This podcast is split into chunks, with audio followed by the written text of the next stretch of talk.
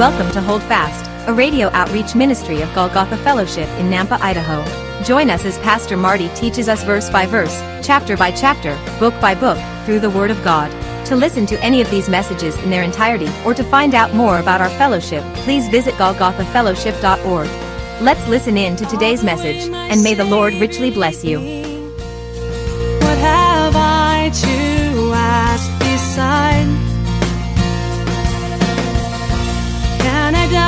tender mercy? Who through life has been my guide? And lead peace divine his comfort. Through my faith in him to dwell. For I know. And this is interesting because, just so you know, this is the same number that in modern Israel today, to establish a synagogue, they must have 10 men, 10 elders, righteous men, 10 righteous men. And understand, 10 is the number of God's law. We know the 10 commandments, there are 10.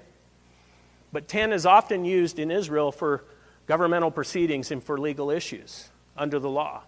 And so we know a quorum of 10 was always needed. But if you've ever wondered, or maybe you haven't, but I'm going to tell you anyway, where they get this number 10 from, it's from a very famous chapter. Again, swipe your phones over, if you would, to Genesis chapter 18. I want to show you where this number 10 comes from. It's important for our context, I believe. In Genesis chapter 18, we see this powerful chapter where Abraham, he is contending for his nephew, Lot. Because God comes to Abraham and reveals to him that destruction is coming to Sodom and Gomorrah. And this is another lesson. God always reveals to his prophets, to his people, when destruction is coming. And that's very relevant for our day, just so you know. And so here's the thing for those who want to deny that the Lord is coming for his people and that destruction is coming upon the planet, that's fine, but I know what his word says. It's been revealed through his word and in the hearts of people who love him. And so just know that. We'll look at that again in a couple weeks. But in Genesis chapter 18, we see Abraham goes and he contends with the Lord. The Lord is telling him this, and Abraham has no problem interceding for his nephew. In verse 24 through 25, we read this Suppose there were 50. This is a very famous passage where Abraham is trying to negotiate with God. Suppose there were 50 righteous within the city. Would you also destroy the place and not spare it for the 50 righteous that were in it? Far be it from you to do such a thing as this, to slay the righteous with the wicked, so that the righteous should be as the wicked. Far be it from you. Shall not the judge of all the earth do right? Now, when you first read that, you're like, whoo. I mean, I, I'm careful not to talk to God that way, but when you have an intimate relationship with the Lord, I think the heart of Abraham is known here to God. And so the, we know the Lord famously answered in verse 26, he said, So the Lord said, If I find in Sodom 50 righteous within the city, then I will spare all the place for their sake. But then famously, Abraham begins to negotiate. Well, what about 45? How about 40? You know, he goes, he goes down this list and he gets to 20, and, and the Lord says, Okay, if there are 20 righteous, I won't destroy it. But Abraham takes it one more step. He's thinking, Surely 10. There'll be 10 righteous.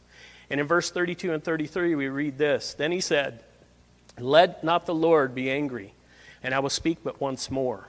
Suppose 10 should be found there. And he said, I will not destroy it for the sake of 10. Verse 33 So the Lord went his way as soon as he had finished speaking with Abraham, and Abraham returned to his place. Now, this passage and this lesson, this is powerful for many reasons.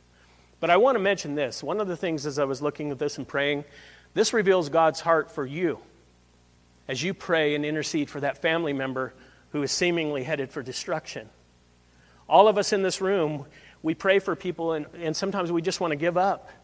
Abraham didn't give up, he just kept asking. He just kept asking. And we saw the Lord, he's very patient. He didn't rebuke Abraham. And I think this is a lesson for all of us. Don't give up on that person who's headed for destruction. Don't give up on that family member, on that friend, whoever it is who is headed for disaster. Continue to intercede for them. The Lord wants that. The Lord is patient and kind, and He is willing. Continue to seek Him and intercede for those loved ones. God is so patient, but we see here if there were even 10 righteous in Sodom, He wouldn't have destroyed the city. And this is the number that they use in Israel even today. If there are 10 men, they are able to raise a synagogue because they believe that town, that city, will not be destroyed by God. And it's really a powerful thing, I think, because, you know, Pastor Chuck Smith, one of my all time heroes, um, he used to, at men's conferences, a few different times, he shared a poem that really stuck with me. He talked about how if men will just step up for the Lord, it's amazing. If men will just commit themselves to Christ, what God will do and how He'll honor that. And he always said this poem, and he said it, was, it went like this Give me 10 men who are Christ centered men, who will stand for the Christ they adore. Give me just 10 who are Christ centered men, and I'll soon give you 10,000 more. And if you think about the Calvary movement and what God did, He was true to that. But also, I know this men and women, we have more than 10 in this room who love Jesus. We are a blessed fellowship. I see what God is doing. This is not to pander. This is really, I say, in fear and trembling. I see who, who God is assembling. I meet some of you, I talk to you, I hear your talents and abilities, your calling for the Lord. I see how humble you are, how much you love the Lord, how much you seek after the Lord, how much you love His Word. This is rare. This is beautiful. It's too bad it's rare, but I see, I'm not ignorant to the fact of who God is assembling in this place. It's not about me, it's not about you, it's about the work of the Lord, and He is assembling a foundation here. Again, it's not pandering, it's truth. And my prayer and your prayer should be Lord, bring in those you desire to be here. Lord, bring in those you want to be here. Those who are humble before the Lord, who seek Him, who love His word, and who are willing to step out. But back in our chapter, in Ruth chapter 4, we see that Boaz, he goes and he gets Elimelech's relative, and again, most likely they're cousins. He gathers these 10 elders of the city at the gates for this legal proceeding under the law, and then he does what he said he was going to do. He's a man of his word, he's going to take care of this matter. And all of this is showing the wisdom of Boaz. Verse 3 and 4. Then he said to the close relative, Naomi, who has come back from the country of Moab, sold the piece of land which belonged to our brother Elimelech. And I thought to inform you, saying, Buy it back in the presence of the inhabitants and the elders of my people. If you will redeem it, redeem it. But if you will not redeem it, then tell me, that I may know. For there is no one but you to redeem it, and I am next after you. And he said, I will redeem it. So this guy, first of all, we see that word where he says our brother. That's just a term, just a casual term like we say today. You know, like, oh, that's my brother. Or, or like I say, that's my brother from another mother. You know, that's, it's one of those things where it's just casual. It's just brother because they're most likely cousins.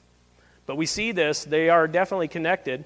And most scholars agree that they're most likely cousins. And then he says, Come aside, friend, and sit down here. You wouldn't say that to your biological brother necessarily, um, especially if he made you go outside in the freezing cold and turn the antenna and things like that. You know, I have to tell you, here's another rabbit trail. You know, one time my brother, you know what he did to me? You got, I, did, I say this for sympathy, so you got to feel sorry for me. He said, Hold up this dartboard. But see, I, I was so dumb as a young kid that, you know, I just wanted to do what my big brother said. And so him and his friends want to play darts. And uh, what do you think happened? Yeah, that's right. I got darted. So, um, but I kept doing those dumb things. You know, one time, I'll tell you, I'm telling my brother. So one time, you know what he did? We were going to play baseball, and he hated when I tag along with him and all of his friends. And so there was this old car in the middle of the desert by the field we play baseball. And he told me, hey, we have this really cool thing where we put you in the trunk, and then you get out, and it's a really fun thing. I was like, okay. You know, I just believe my big brother. He puts me in the trunk, and then they can't unlock it. It's the heat of the day, you know. it's like they have to go get my dad, and he's like, "Oh, don't tell dad, don't tell dad, don't tell dad. Tell him you did it." And I'm like, "No, I'm not taking the fall for you, buddy. You put me in this trunk." And my dad had to dig through the back seat to get me out. Uh, there's some some relevance in that too. but in any case, this is not his biological brother. We know that because he calls him friend. But we also read there, he says to the close relative, and that's the word goel. That's the kinsman redeemer. Boaz lays out the situation. And of course, this relative, as soon as he hears that he can become rich and it's easy money, it's easy land, he says, Oh, yeah, I'll take it. He's quick to answer. You know, and what a lesson for all of us, huh? How many of us, don't raise your hand, uh, and don't raise your hand for the one next to you, but how many of us need to be slow to speak? Uh, you know, I've often heard God gave you two ears and one mouth for a reason. You should listen twice as much as you speak. And uh, some of you are thinking, Amen, brother. But uh, here's the thing this, this relative, he thinks, Oh, I'm going to be able to get rich, have more property, more in my portfolio. I'll take it. But Boaz knew this, and he says, Well, wait a second, friend, there's a catch. Verse 5. Then Boaz said, On the day you buy the field from the hand of Naomi, you must also buy it from Ruth the Moabitess, the wife of the dead, to perpetuate the, uh, perpetuate the name of the dead through his inheritance. And so this man, he's, Boaz is smart. He had a plan here. He says, There's a catch. If you take the land, you also have to take this Gentile woman.